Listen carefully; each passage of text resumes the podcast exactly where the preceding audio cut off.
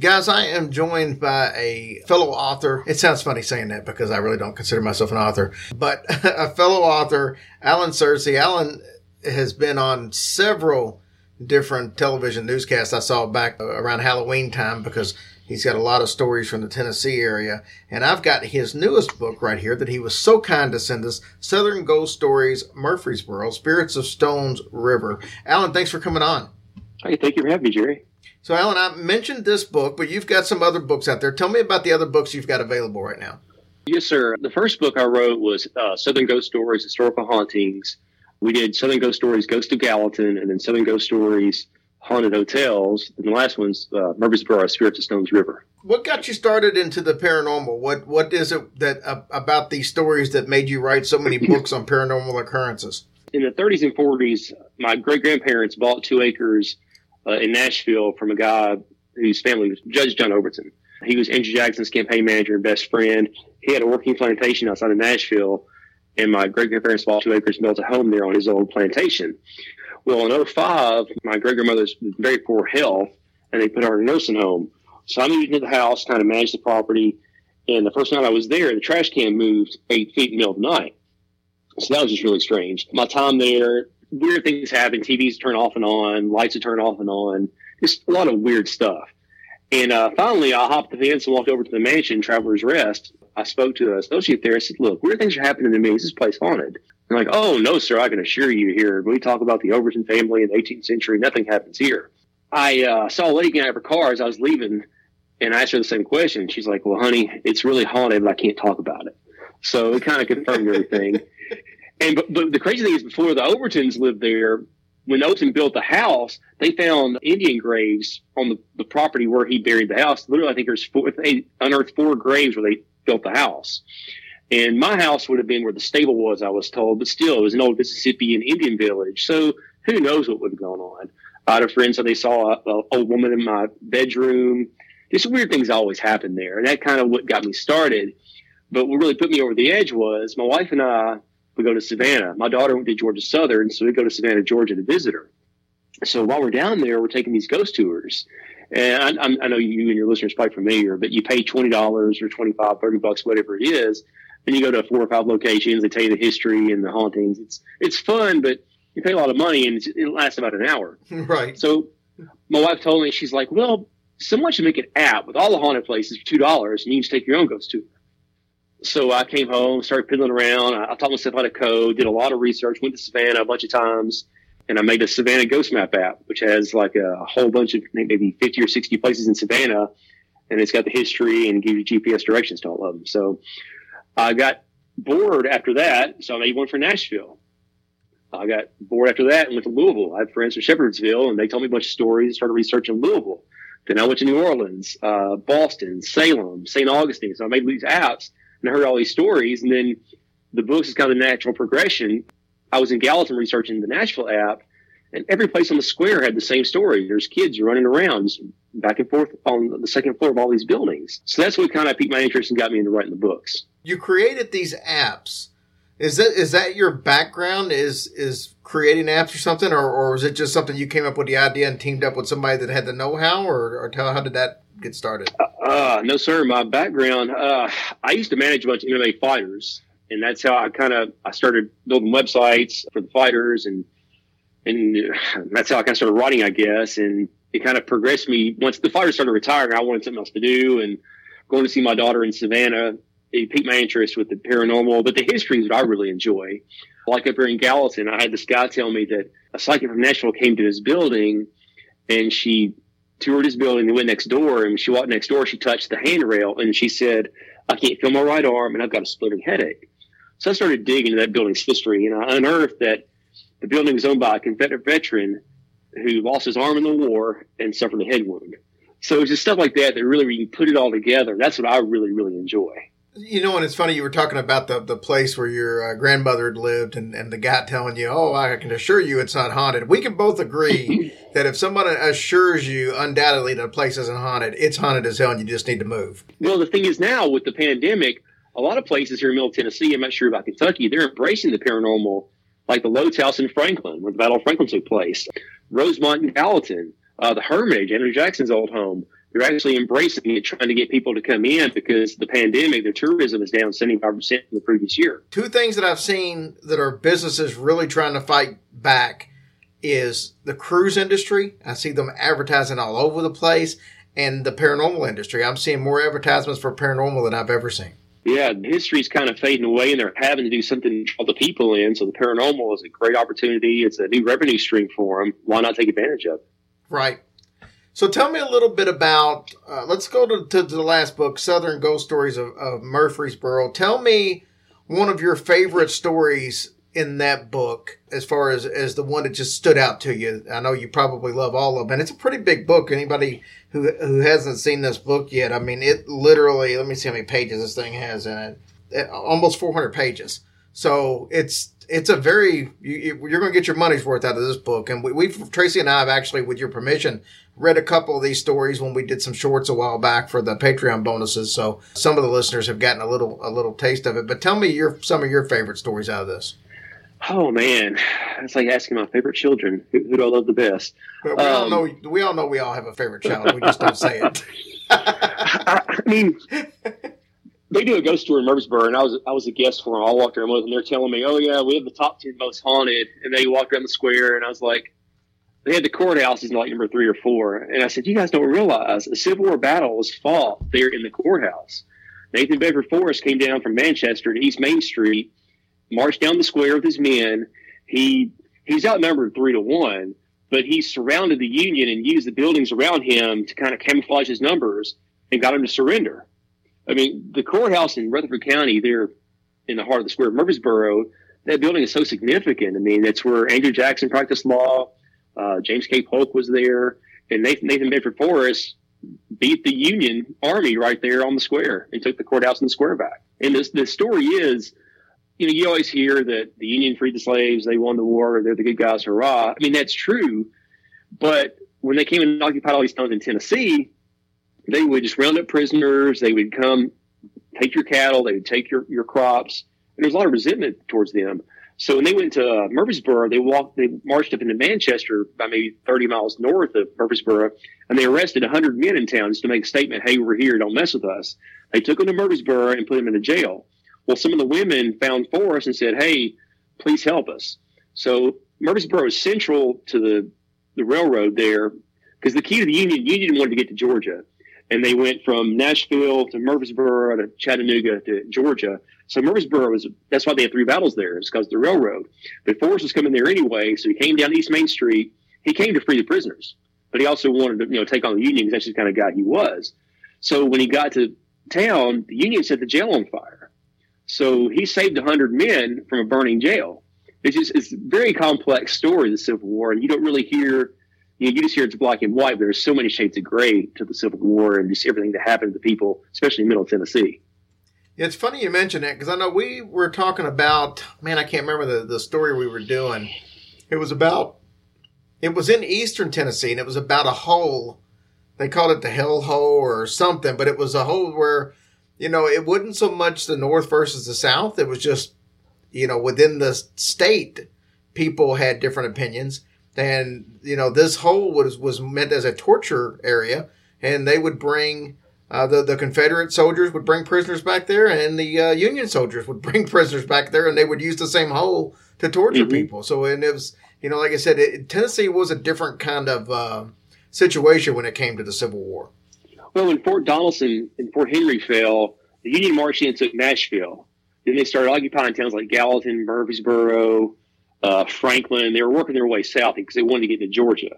Uh, so Tennessee, Chickamauga, Shiloh, Franklin, Stones River. There's so many battles here. It's it's so much history in Tennessee, and often it's overlooked. Let's bounce around a little bit. You did a book uh, about haunted hotels. Tell me a little bit about a few of the hotels that you cover in there, and, and some of the stories that made you want to even do a book on haunted hotels? It's just fun, you know. I like to when I was researching the apps, I would go to these towns and I would stay in the hotels and I would talk to the associates and try to investigate a little bit if I could. And like in Savannah, you know, Savannah had that's where a big uh, American Revolution battle took place. And they also had some skirmishing there for the Civil War. There's just so much history in Savannah, Georgia. Like all these haunted squares, that's where those are mass graves, most of them are. The Marshall House, it was used as a Union hospital after uh, Sherman burned Atlanta. So they say there's soldiers walking around the hotel. And uh, one place I stayed in New Orleans is uh, the Magnolia Mansion. That's uh, it's in the Garden District. It's not on the French Quarter, but the story there is there are children that run around on the second floor. So I was staying there, around 4 a.m., I got to use the bathroom, and I heard some noises. And when I went to the bathroom, I heard a little boy go, "Hey!" And so I was thinking, okay, surely that somebody's checking out. They're next to me. They're getting up early. They're starting their day. They're getting out of here. I walk outside, and the vicinity where I heard the little boy's voice, there's not even a room there, and there's nobody outside.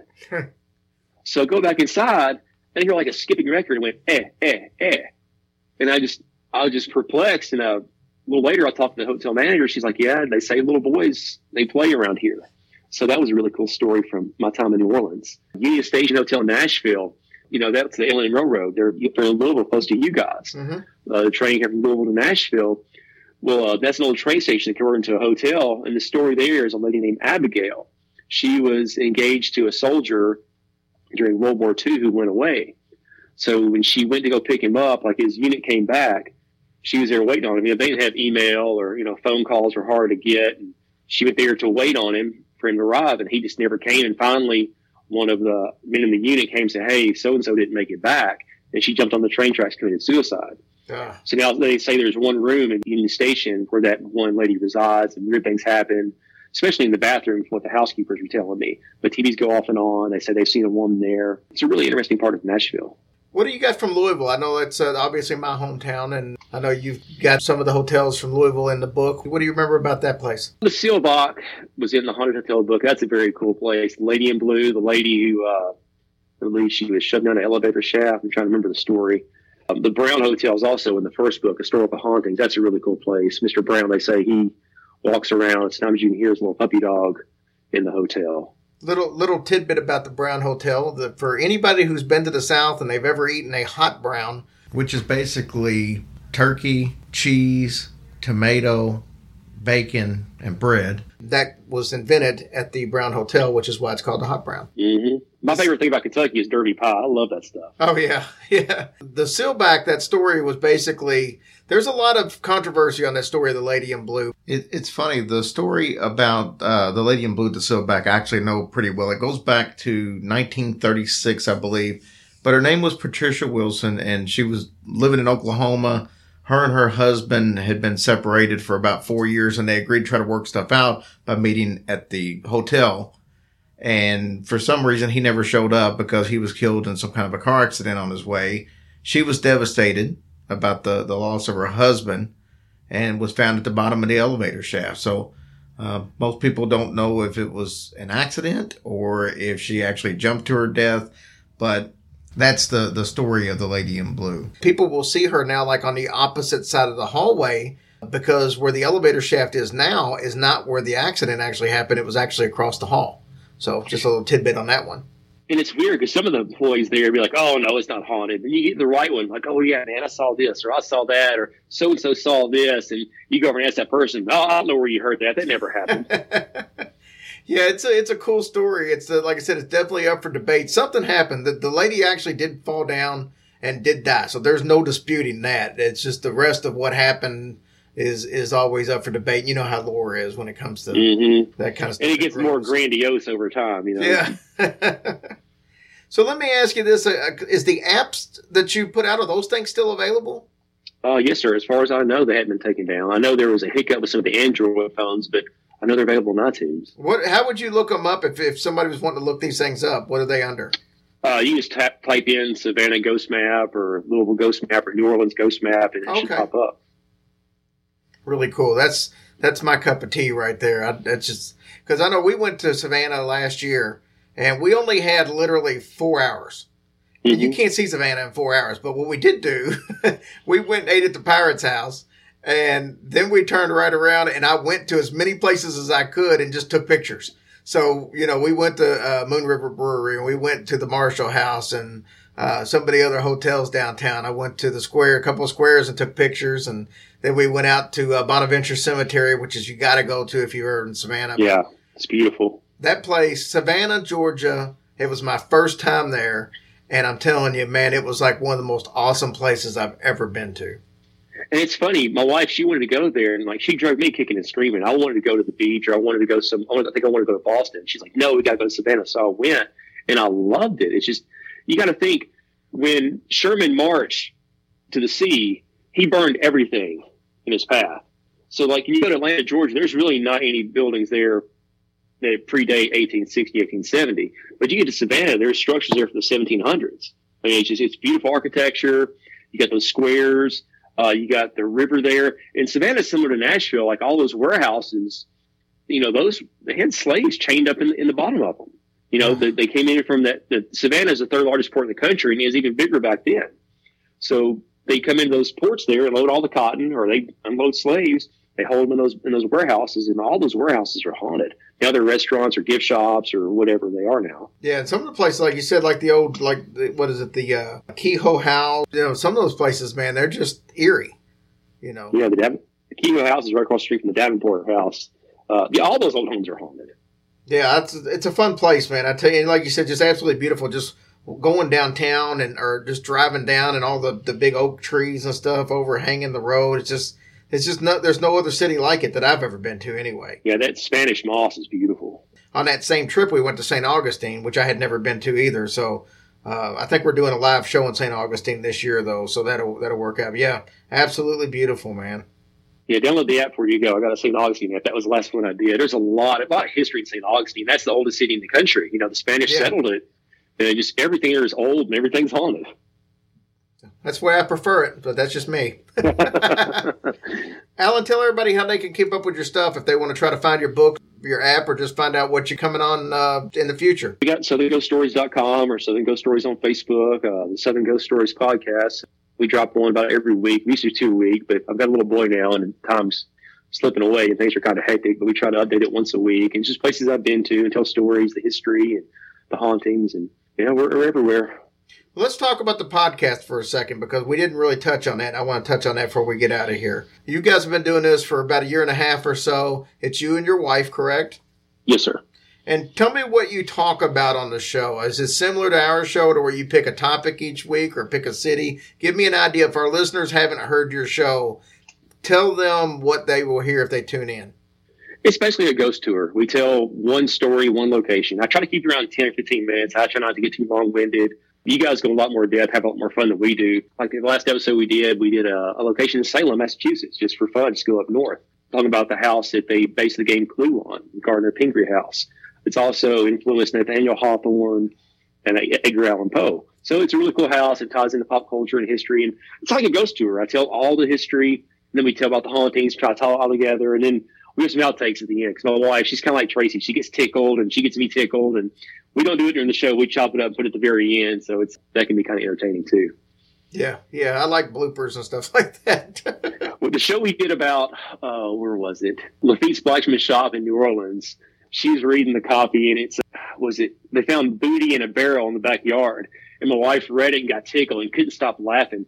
So I think the episode's only 12 minutes, and seven of that's just her laughing to herself and trying to say booty in the barrel. So just we try to have fun with it. And that one's and that's called Southern Ghost Stories Podcast, correct? Yes, sir. Awesome. So, guys, if you're listening, get the books. You're gonna love them. I, I love mine. Like I said, it's it's I can't even tell you how many stories are in here. The the introduction and the uh, um, list of, of places is probably 40 strong in here. So, absolutely love it. Thank you for everything that you did with the book, sending it to us, and thanks for coming on and being a guest on the show guys, go listen to the podcast. I got a feeling you're going to like that one. So thanks. Hey, thank you. Yes, sir. Thank you.